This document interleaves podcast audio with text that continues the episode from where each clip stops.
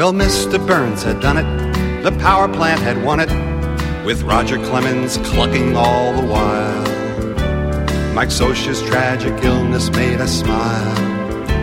While Wade Boggs lay unconscious on the barroom tile, we're talking softball from Maine to San Diego, talking softball. Mattingly and Conseco, Ken Griffey's grotesquely swollen jaw. Steve Sachs and his running with the law. We're talking Homer, Ozzy and the Straw. We're talking softball from Maine to San Diego, talking softball. Mattingly and Conseco, Ken Griffey's grotesquely swollen jaw. Steve Sachs and his running with the law. We're talking Homer, Ozzy and the Straw.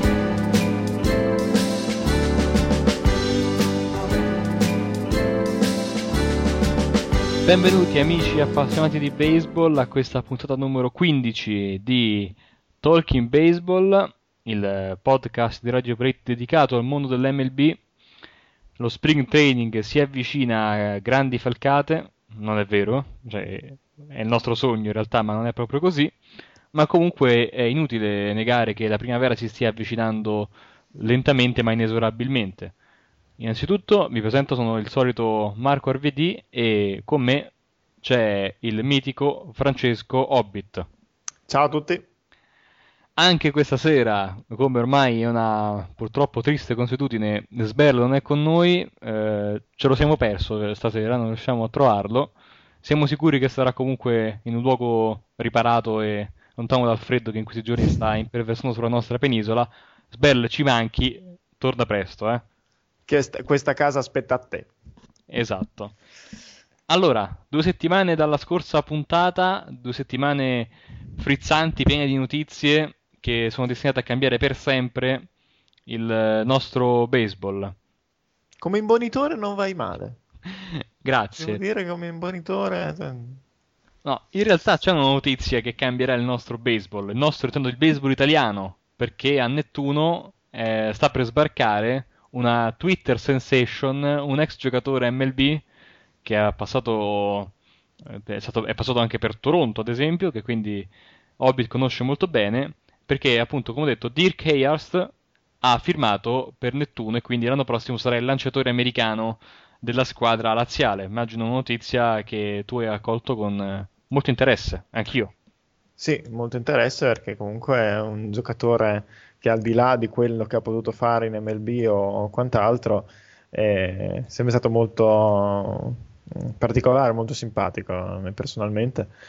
Eh, non solo Twitter Sensation come hai giustamente detto tu, ma eh, anche autore di libri eh, molto molto apprezzato sia nell'ambiente sia in America ha venduto parecchio insomma quindi, eh, ex rilievo a livello MLB un, per un paio di stagioni tra San Diego e Toronto. Arriva a Nettuno dopo una lunga trattativa eh, che ha visto coinvolti alcuni, eh, alcuni eh, esponenti eh, sia americani di origine italiana sia italiani proprio che comunque basticano il mondo MLB. E, e insomma, siamo, a questo punto siamo abbastanza. Io, quantomeno, mi sono già segnato sul calendario eh, i giorni in cui dovrà venire a lanciare a Bologna. Ovviamente io eh, la, ho qualche timore sulla sua transizione da rilievo a partente, per cui magari potrebbe avere qualche difficoltà, soprattutto a inizio stagione. Ma comunque, insomma, eh, la qualità media del, di un lanciatore come lui dovrebbe poter sopperire a qualche problema magari di durata. In, vi posso promettere al 90% che quando ci sarà l'Homo per di Nettuno quest'anno sarò presente così anche per fare un po' di reportage su questo debutto italiano di un lanciatore che è sicuramente un personaggio molto interessante. Tra l'altro i suoi due libri, tu hai detto prima, sì. il primo si chiama The Bullpen Gospels ed è già disponibile si può acquistare anche su internet da siti come per esempio Amazon e il 28 febbraio uscirà il secondo libro, che lui ha già insomma, terminato ovviamente di scrivere, quindi è, è un libro scritto qualche tempo fa che sta appunto per uscire, che si chiama Out of My League e a quanto pare scriverà un terzo libro eh, che sarà appunto incentrato, pare, su questa sua esperienza nel nostro paese, quindi non eh, siamo impazienti di, insomma, di essere anche partecipi della sua avventura e di cosa poi potrà uscirne fuori, perché come hai detto tu è uno scrittore eh, molto apprezzato negli Stati Uniti. Benissimo, direi dopo queste notizie sul baseball nostrano di andare verso altri lidi, lidi che noi sono più consoni, cioè quelli del baseball nordamericano. Sì, vabbè, un attimo, fermiamoci al centro intanto, dai. Giusto, fermiamoci è vero. un attimo al centro. Hai, hai ragione perché abbiamo in questi giorni assistito, o perlomeno abbiamo letto, perché a diretta televisiva non è stata ehm, disponibile almeno in- t- tramite vie legali, diciamolo così, abbiamo assistito alla Serie del Caribe, la Serie del Caribe che è una manifestazione organizzata dalla Major League Baseball nella quale si sfidano eh, quattro squadre, in realtà sono chiamate come le loro nazioni, ma non sono nazionali, sono le squadre campioni, campionesse eh, del rispettivo campione della rispettiva lega invernale, no? I campioni della Repubblica Dominicana, del Messico, di Porto Rico e del Venezuela. Esatto. Queste squadre si sfidano in una sorta di eh, doppio round robin, andata e ritorno, quindi in girone all'italiana, e la squadra vincente, la squadra che vince più partite, eh, che, fa insomma, che ha la percentuale migliore, poi si aggiudica il titolo. E quest'anno ha vinto la squadra della eh, Repubblica Dominicana, che quindi giocava in casa a Santo Domingo ed ha potuto festeggiare davanti al proprio pubblico. La cosa interessante è che si vedono anche diversi giocatori dell'MLB in questa, in questa lega, essendo appunto organizzata dalla squadra eh, della, dalla Lega nordamericana. Abbiamo visto anche qualche giocatore eh, che gioca in IBL, se non sbaglio, partecipare a queste partite. Come ho detto, purtroppo è difficile eh, poter eh, avere diretta televisiva, però è un segnale che un po' di baseball giocato, insomma, comincia ad esserci. Eh, baseball che quasi conta più o meno.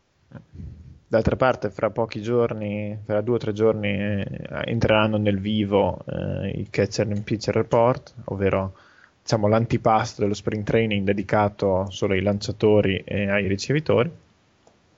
E poi finalmente si parlerà di spring training tra una quindicina di giorni, insomma, un poco più di 15 giorni. Insomma. Esatto. Come abbiamo Ehm, Dimmi pure. No, eh, al di là di appunto dei pitcher e dei catcher che appunto si stanno per eh, riunire, ancora questa è off season, è attività de- più da front office che di, che di allenatori e, e vari coach eh, eh, specializzati. E quindi sa bene che si aggiorni sulle ultime mirabolanti avventure dei nostri amici GM che non è che si siano date alla pasta gioia, insomma, ormai il, il più è stato fatto, manca ancora l'ufficializzazione di dove potrà giocare Cespedes, il nuovo talento cubano, quindi per il resto si parla solo delle ultime firme rimaste tra i veterani e di qualche estensione, qualche trade minore. Esatto, perché Cespedes a questo punto è l'unico e l'ultimo pesce grosso rimasto sul mercato MLB. Tutti gli altri, a meno che non si voglia considerare Manny Ramirez, ma sfido io insomma qualcuno a considerarlo un pesce grosso, sono tutti quanti già accasati per il 2012 o magari anche oltre. Quindi è un po' quella fase molto particolare del calendario nella quale sì, lo spring training si avvicina, però eh, è talmente vicino che le squadre non sono più eh, nella necessità immediata di fare firme importanti, perché come vedremo sono tutte quante queste firme di questi giorni delle così mosse minori, spesso appunto anche contratti di minor league, per andare a riempire il roster di quei giocatori che poi durante l'anno o faranno qualche battaglia nello spring training e il, il vincente si prenderà il posto MLB con lo sconfitto tagliato oppure relegato minor, nelle minor, oppure magari appunto dopo essere stati relegati nelle minor league venire su a metà anno in caso di infortuni o poi a settembre con eh, le aggiunte del for- al- con le espansioni dei roster a 40 squadre. Come detto, tante mosse minori, pochi, pochissimi contratti di Major League, una trade e un addio, eh, che è quello di un lanciatore che in questi anni ha un po' fatto una buona figura in MLB senza mai eccellere, ma eh, questo lo vedremo più avanti. la notizia però vera di questo periodo è quello che ha fatto Reyes eh, in questi proprio due giorni fa, eh, per chi ci ascolta, due o tre giorni fa.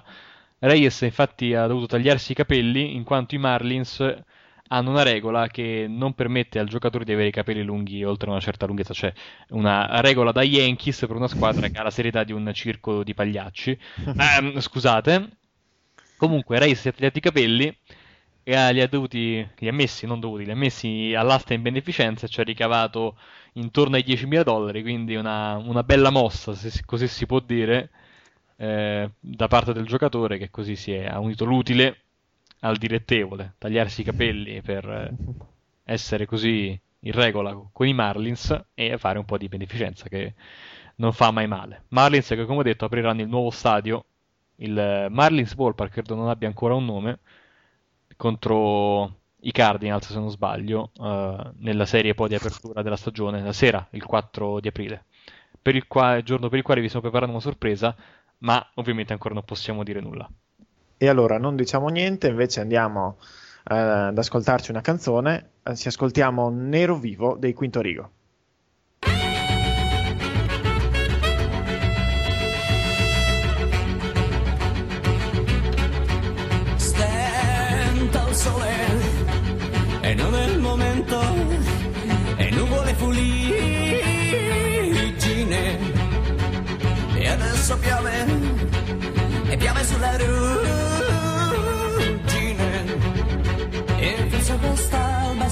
Senza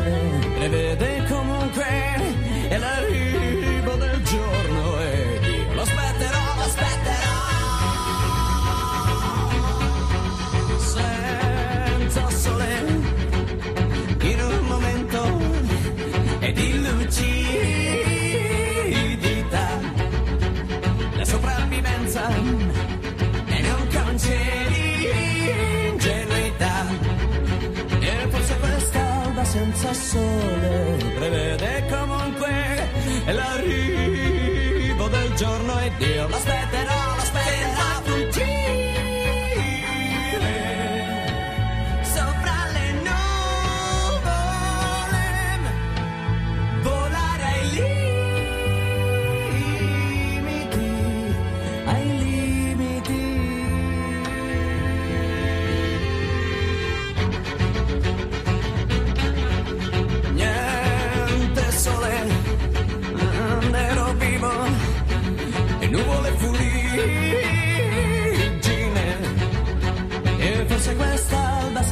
sole prevede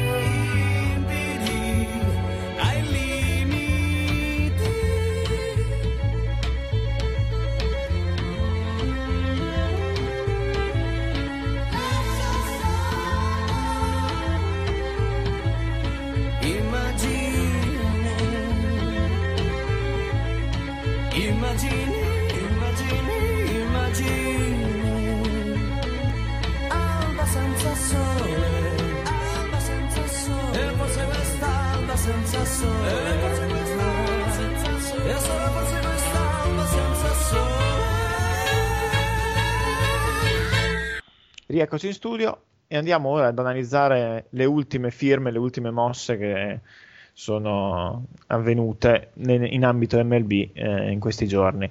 Come abbiamo detto, niente di eh, rivoluzionario e trascendentale, però qualcosa da, di cui tenere nota c'è sicuramente, di cui prendere nota c'è sicuramente. E, ehm, cominciamo quindi da Edwin Jackson che ha firmato eh, un contratto da un anno per una cifra ancora non ben chiara ma che pare tra gli 8 e i 9 milioni. Ha firmato per i Washington Nationals che quindi hanno mh, rinforzato un po' la loro rotazione che sembrava effettivamente non essere il principale punto di forza. Eh, di contro eh, c'è stata anche l'estensione eh, di un altro pitcher eh, talentuoso come eh, Brandon Morrow che eh, ha firmato contra- che ha firmato l'estensione con Toronto tre anni più opzione per eh, un altro anno questo contratto copre eh, due anni di arbitration più un anno di free agency e c'è l'eventuale opzione 20 milioni di stipendi in questi tre anni, opzioni da 10 milioni per un anno oppure buyout da un milione, quindi 21 milioni garantiti. Altra estensione di questi ultimi giorni, il forte shortstop, eh, principalmente difensivo Elvis Andrews eh, di Texas, ha eh, esteso il suo contratto per eh, altri tre anni. Di conseguenza eh, copre anche in questo caso, in realtà è più una copertura dell'arbitration che, che altro. Insomma.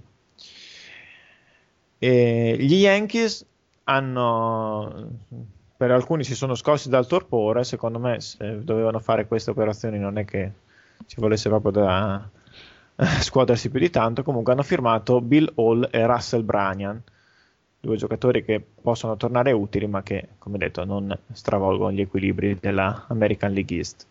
Beh, gli Yankees erano comunque fra le squadre indicate per la possibile firma di Raul Ibagnez. Raul Ibagnez è l'uomo da meno 1,3 eh, wins above replacement l'anno scorso, quindi un giocatore che è stato negativo per la propria squadra, i Philadelphia Phillies in questo caso, insomma, diciamo che hanno, hanno un po' insomma scelto male minore, perché comunque eh, sì, Bill Hall eh, è un giocatore che numeri alla mano in, magari offensivamente non fa neanche poi tanto male, però il problema è che fatica a rimanere sano, quindi magari può dare una mano forse nel DH, non lo so. Eh, invece, per quanto riguarda l'altro giocatore firmato, cioè Brenian, anche lui è un giocatore principalmente di potenza. Non so, forse stanno facendo le prove per avere un platoon eh, nel ruolo di DH. Eh, o anche boh, forse all'esterno. Nel senso che comunque il DH, per quanto quest'anno non abbiano posata, mh, mm, eh, hanno comunque un infield che invecchia, quindi che potrebbe avere bisogno di qualche giorno in più di riposo o di quantomeno di minor stress. Sono d'accordo. Sempre parlando di American League East, uno dei giocatori che da più tempo si trovava in questa division, cioè Jeremy Guthrie, ha fatto le valigie e si è, stato, si è recato, o meglio, è stato fatto, è stato spedito, per così dire, da, da Baltimora a Colorado eh, in cambio di due rilievi. Matt Lindstrom, vecchia conoscenza dei Mets e non solo, anche dei Marlins, e oltre a Matt Lindstrom anche Jason Hammer, quindi un partente che è in scadenza perché questo è l'ultimo anno di contratto per, per Gatri, in cambio di due rilievi che però hanno un altro anno di contratto eh, aggiuntivo. Una trade che ha suscitato delle reazioni eh, così varie, non, ancora non si capisce chi l'abbia vinta, chi l'abbia persa, è una trade un po' strana. Per eh, entrambi i giocatori, non cam- anzi per tutti e tre i giocatori non cambia molto perché fanno comunque scambiano lega, ma lanciano in uno stadio, in entrambi i casi, molto favorevole ai battitori. Certo, magari Camden Yards non è estremo come Corsfield, però comunque eh, è un parco per battitori, quindi c'è un po' da sono un po' curioso di vedere un po' come funzionerà Gatri e Colorado e questi due rilievi, pur molto, specialmente Hammer, molto bravi, però ehm, forse una trade sbilanciata. È una a favore, dico, intendo, di, di, Colorado che si prende un partente in cambio di due rilievi, non, non si capisce molto bene. Anche i vari esperti... Si parla anche dei salary dump. Da, anche. Certe... Gli esperti, i vari Kit Lowe e Kevin Goldstein, hanno avuto pareri discordanti sulla, sulla trade, quindi non so, è una mossa probabilmente secondaria, cioè non c'è anche troppo da, da perderci, non, non, bisogna pensarci troppo, insomma. Eh, insomma, alla fine Gatri per due rilievi, però eh, in questo periodo di magra è sempre interessante anche queste cose. Restiamo allora nella National League per eh, citare qualche firma qualche estensione per, cui, per le quali abbiamo saputo recentemente che insomma Kershaw ha firmato per due anni con i Dodgers. Mhm, che va a coprire due anni di arbitration quindi non è un'estensione sono solamente per, no, solo per un fissare il prezzo di questi due anni in pratica. Esatto e Alex Cora si accasa a, ai campioni del mondo di St. Louis mentre il mio vecchio amico Mark Tian, il, l'infielder outfielder, quel che è eh, canadese, uh-huh. firma eh, un contratto con i Nationals. In realtà tutti i soldi che gli arrivano veramente gli arriveranno sempre dai Blue Jays. Uh-huh. Anche Rick Ankiel si è accasato, mi hanno detto che si è accasato a Washington. Vero, vero. Si è riaccasato. Sì. Ha fatto brevemente le valigie a fine anno per mm-hmm. poi tornare come free agent, ma eh, a, in fin dei conti non ha mai lasciato la squadra. Quindi, tanto parlavi prima dei Dodgers. Hong Chikuo, che un dei, era un rilievo dei Dodgers, che durante l'anno ha combattuto contro problemi eh, personali a livello di, si parlava di eh, crisi di ansia, ha firmato con i Mariners, quindi lascerà la squadra della California.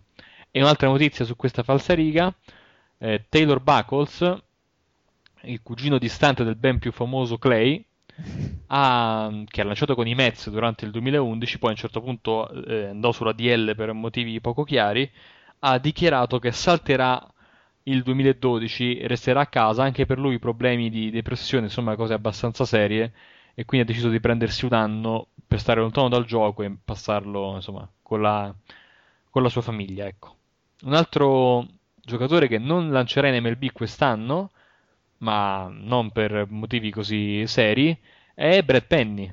Brad Penny che ha deciso di fare le valigie, andarsene in Giappone a Fukuoka, ai SoftBank Hawks e portare così il suo talento non a South Beach come LeBron James, ma non, non ho idea di dove sia purtroppo la mia conoscenza della geografia giapponese latita, a Fukuoka, insomma, nella prefettura di non so dove, a insegnare baseball ai giapponesi. E chissà che non faccia come molti suoi colleghi passati da una parte all'altra insomma del Pacifico diciamolo perché non è l'Atlantico mi viene a dire l'Atlantico ma non è è più veloce andare sul Pacifico con l'aereo. E molti giocatori americani passati in Giappone hanno dominato la Lega. Basti pensare a il dominio di Valentien, giocatore dimenticabilissimo che ha giocato con i Reds in questi ultimi anni, va in Giappone comincia a battere tipo no, come, un Mar- come un fabbro e chissà che appunto non eh, possa Penny non possa eh, fare insomma mettere su ottimi numeri con la sua nuova squadra. Per finire l'ultima notizia una non notizia in realtà perché ancora non c'è nessuna ufficialità a riguardo abbiamo Manny Ramirez che è indeciso se andare a Oakland a Baltimora o a Toronto. A questo punto ti chiedo come la vedi e soprattutto cosa ne pensi di Manny Ramirez a Toronto. Allora, come la vedo? Manny Ramirez, mh, mm, gran battitore, gran giocatore, incappato due volte in problemi di, di doping mm-hmm. e che quindi dovrà in ogni caso scontare una condanna di 50 partite e già eh, a quanto mi risulta gli hanno fatto uno sconto in questo modo eh, doveva scontarne 100 inizialmente esatto e, probabilmente si accontenterà di un minor league contract o giù di lì eh, non saranno certo i, non sono certo i soldi suo, il suo problema. Insomma, ha guadagnato con una cifra tipo 200 milioni in, in carriera, insomma, è uno che si può permettere anche di giocare gratis. E, si, si, dovrà un po' vedere. Gli, eh, Toronto avrebbe volendo anche eh, un posto per farlo giocare, nel senso eh, schierando Incarnazione e Lind in platoon in prima, eh, Ramirez DH ci, si aprirebbe un posto nel line-up. Non so quanto poi possa convenire anche a livello di immagine o di ritorno, che, che tipo di ritorno potrebbe avere, insomma. Certo che un Manni in forma appena appena accettabile è sempre una mazza che si aggiunge volentieri al, al line-up. Per quanto riguarda gli Orioles, eh, non so, mi sembra eh, sarebbe la classica aggiunta da Orioles, ovvero un veterano eh, che ha passato di gran lunga i suoi anni migliori da affiancare ai giovani mm, nella speranza che prima o poi qualcuno mantenga le promesse. Questa strana teoria che i veterani vicini ai giovani facciano migliorare i giovani, io non ho mai avuto una conferma di questa cosa. Sì, più che Gli altro... Orioles sono la dimostrazione di che questa cosa non funzioni, come minimo, perché sono anni che ci provano, ma non ci riescono.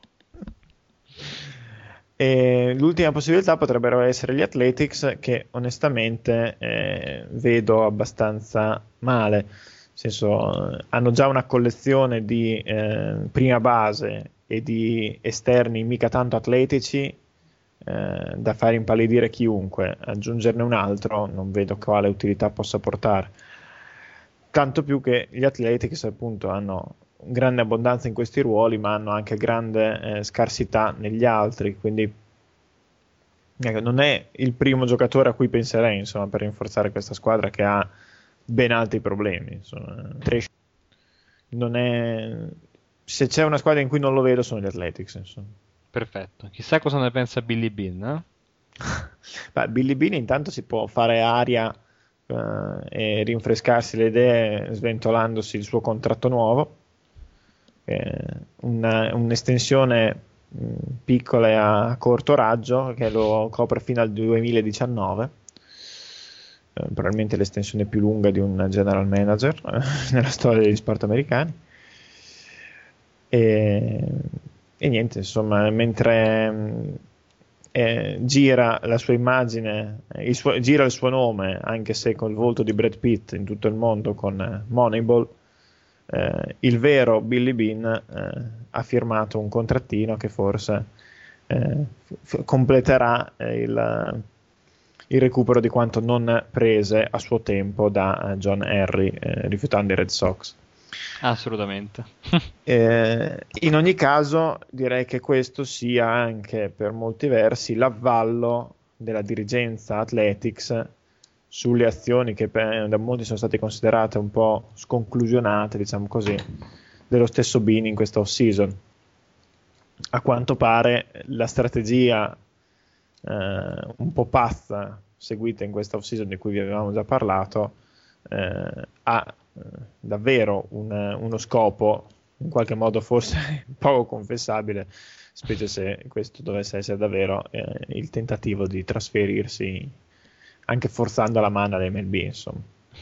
Perfetto, direi che nel prossimo segmento possiamo approfondire questo discorso su Moneyball che ormai quasi tutti hanno visto e un po' tirare le nostre conclusioni anche in rapporto a quello che è state, stata la storia narrata nel libro. Uh-huh. Detto questo, direi di lanciare la canzone. La seconda canzone di questa puntata di Talking Baseball è una canzone dei Placebo che fanno quindi il loro debutto in questa nostra splendida e bellissima trasmissione. Siamo modesti. Loro forse non saranno tanto felici di apparire, però, eh, ma questa è un'altra storia. Dunque, ci andiamo ad ascoltare uh, Pure Morning dei Placebo. A più tardi.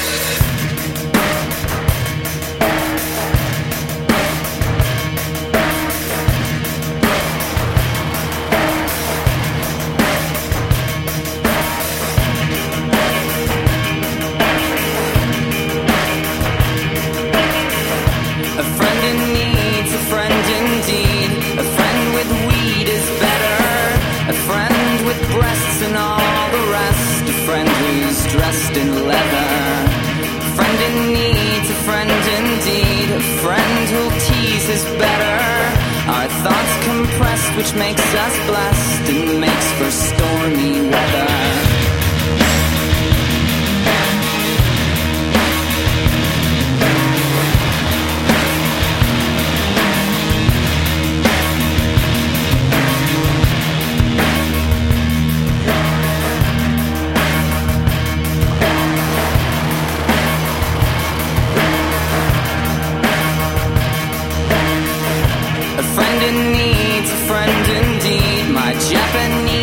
Is better. And when she's pressed, she will undress. And then she's boxing clever. A friend in need, a friend indeed. A friend who bleeds is better. My friend confessed she passed the test. And we will never sever.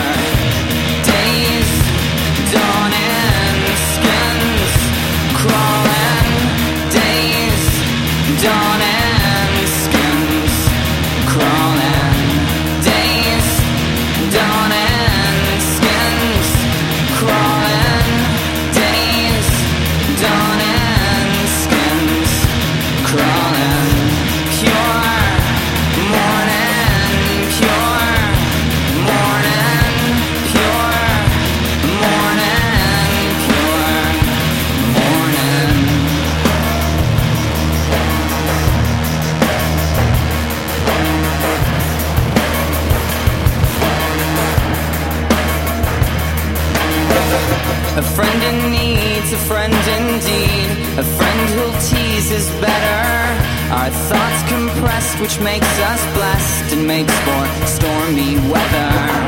A friend in need's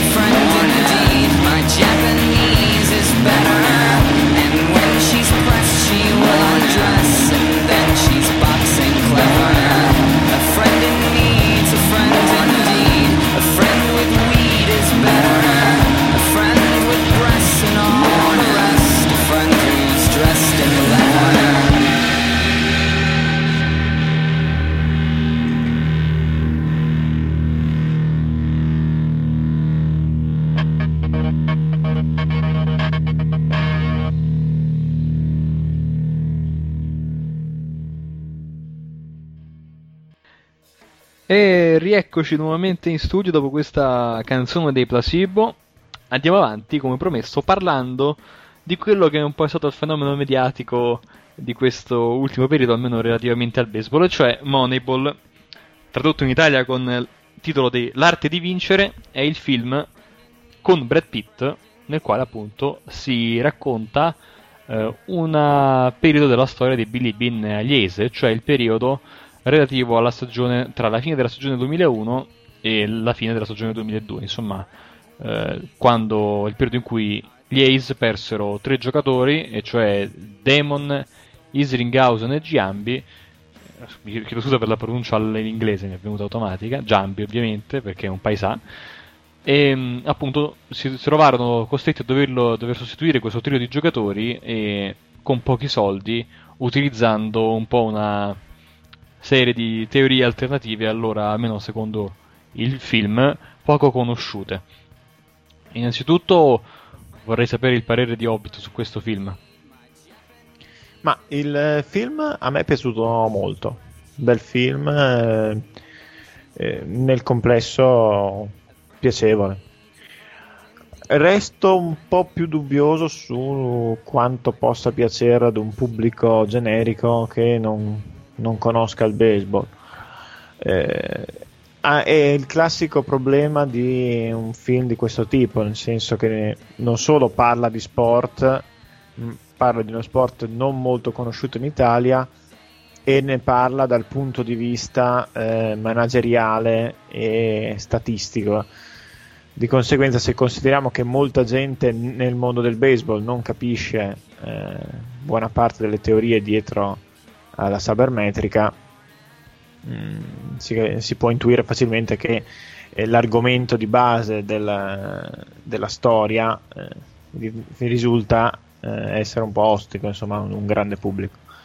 E appunto, come dicevo, si rischia sempre con questo tipo di film di avere eh, mm, un film troppo leggero per un, uh, un, esperto di baseball, per uno che magari lo segue molto bene, e troppo pesante per uno che non ne sa assolutamente niente.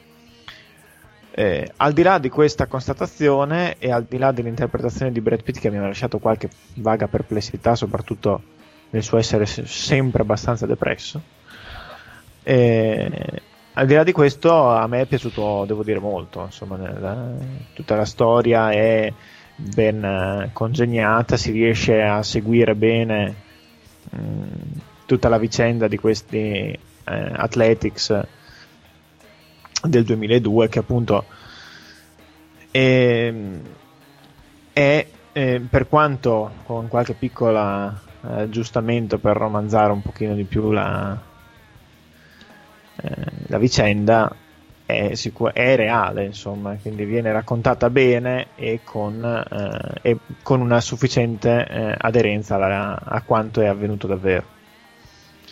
Eh, casomai ve lo stesse chiedendo, la scena madre, che non andiamo a spoilerare per chi eventualmente non l'avesse ancora visto, la scena madre eh, a cui si può assistere sul campo nel film è avvenuta davvero esattamente come viene raccontata.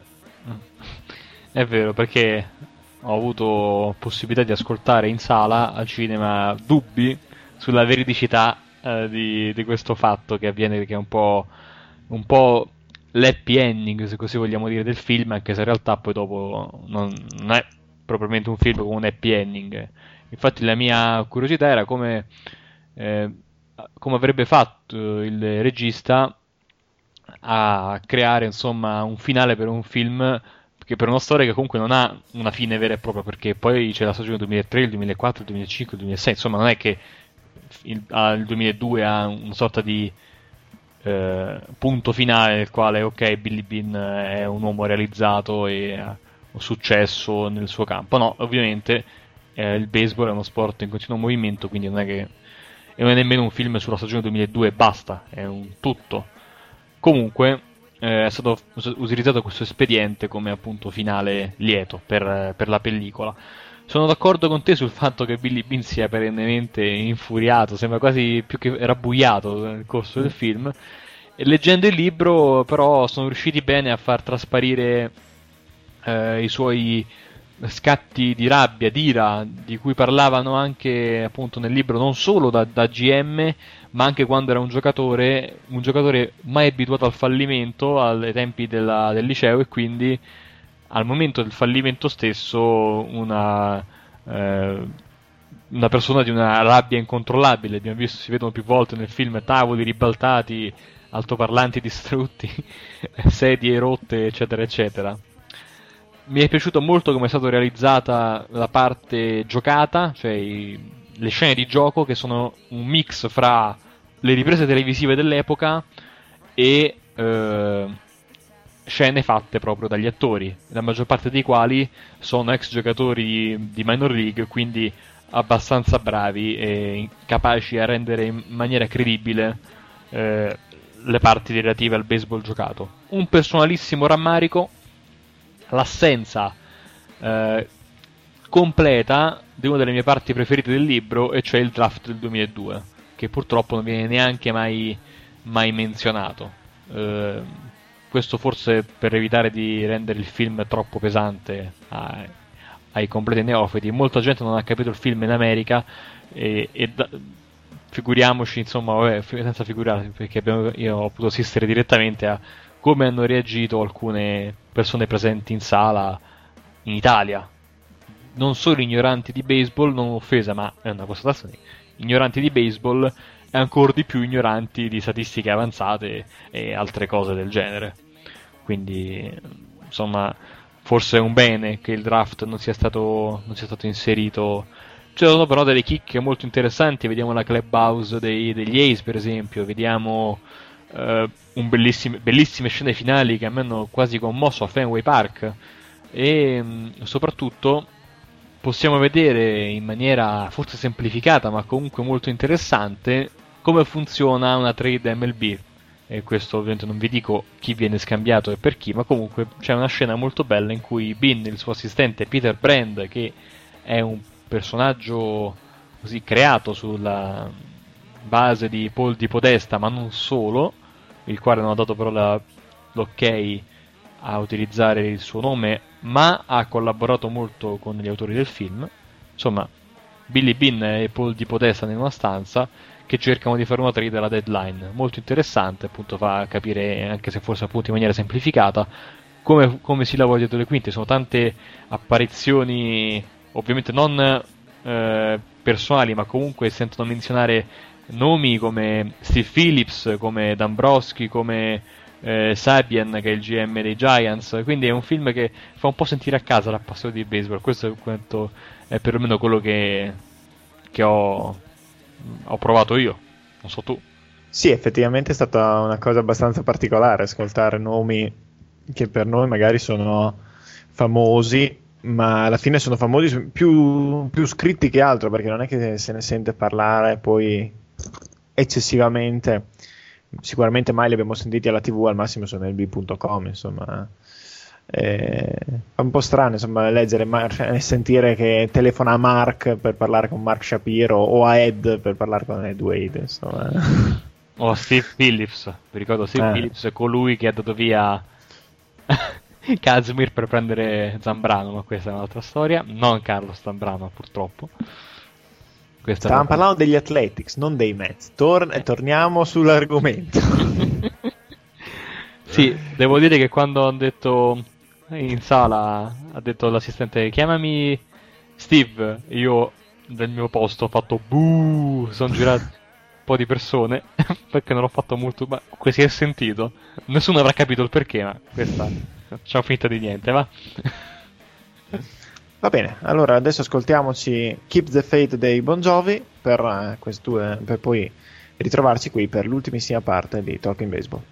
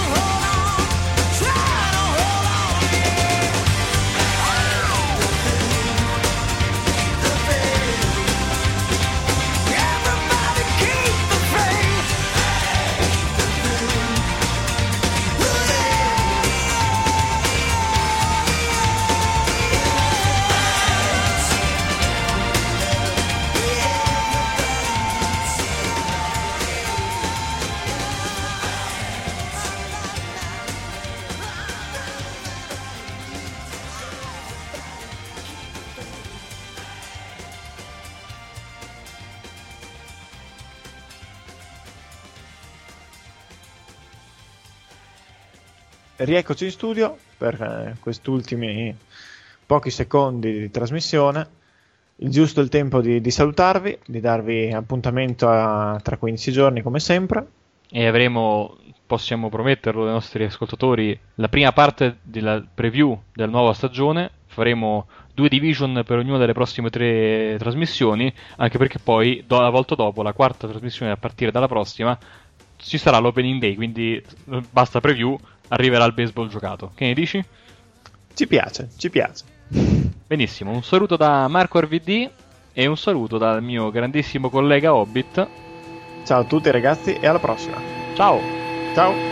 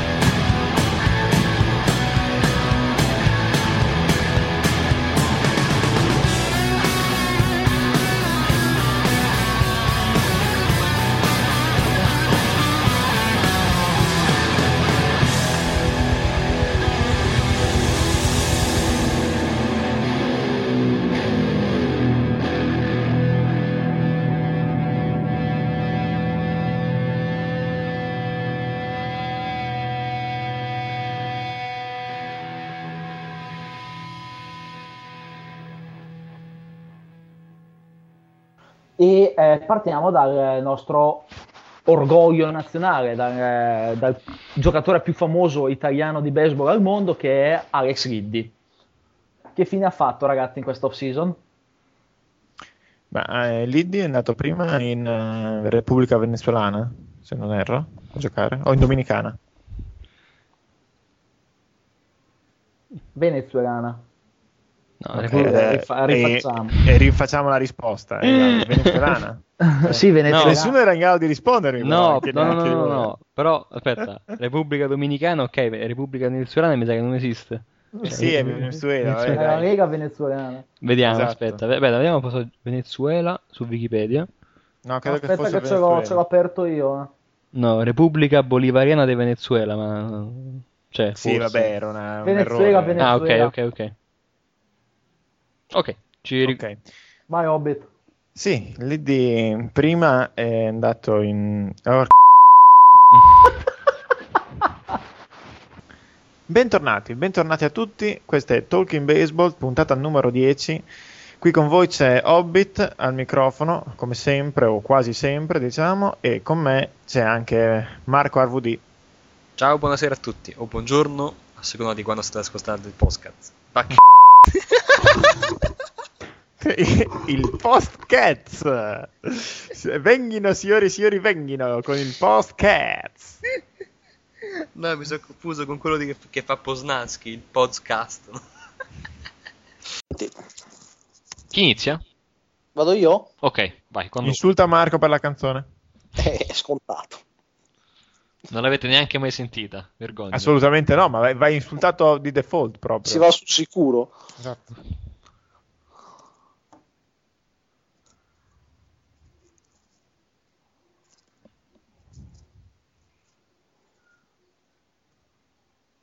Sverl? Eh, datemi l'ok. Eh, Noi aspettiamo te. Vai, quando vuoi.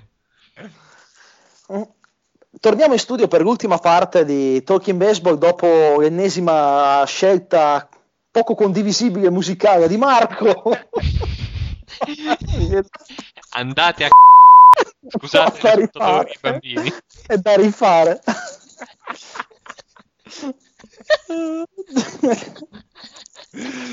Oh Marco, Sì. salva blooper. Ok, Salve. Quando vuoi. Torniamo in studio per l'ultima parte di Talking Baseball, sicuri che avrete apprezzato l'alternativa scelta musicale di- del nostro Marco. E, eh,